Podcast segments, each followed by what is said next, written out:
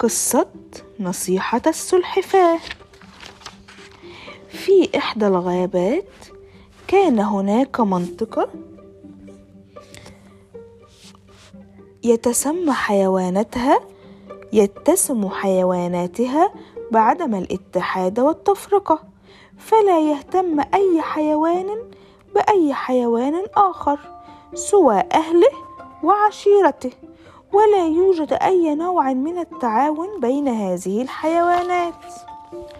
وفي إحدى الفترات جاءت مجموعة من الأسود من الغابة المجاورة إلى الغابة وأخذت تحتل أرض الغابة قطعة قطعة وتفترس حيواناتها مدعين أن تلك الأرض كانت ملكا لآبائهم وأجدادهم من قبل.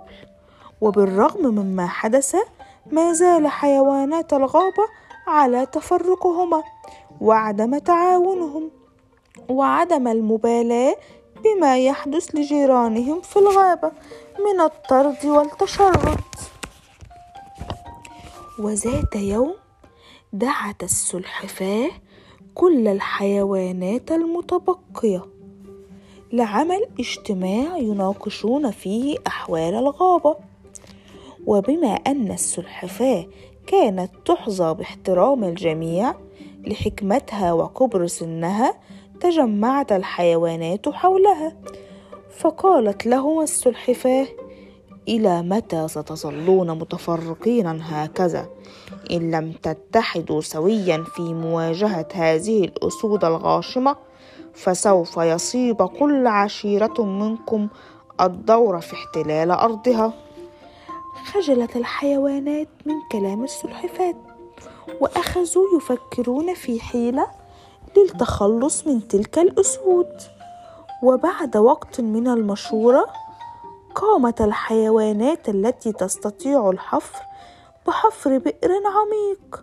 وقامت القرود بجمع الاغصان من فوق الأشجار وتغطية البئر بها. وطارت الطيور في السماء لتراقب ما يحدث. وأخذت تتجول باقي الحيوانات في المنطقة. شعرت الأسود أن هذه المنطقة عامرة بالحياة فاسرعوا متوجهين ناحيتها خاصة بعدما رأوا قطيعا من الغزلان والزرافات. وفجأة وقع معظم الأسود داخل البئر. بينما فر الذين بقوا خارج الغابة بعدما رأوا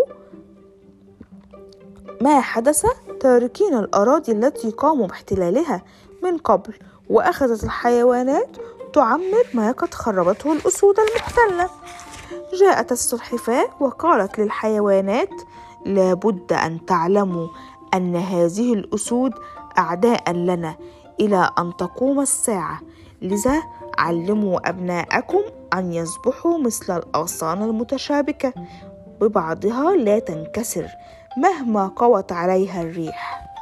وتوتة توتة خلصت الحدوتة.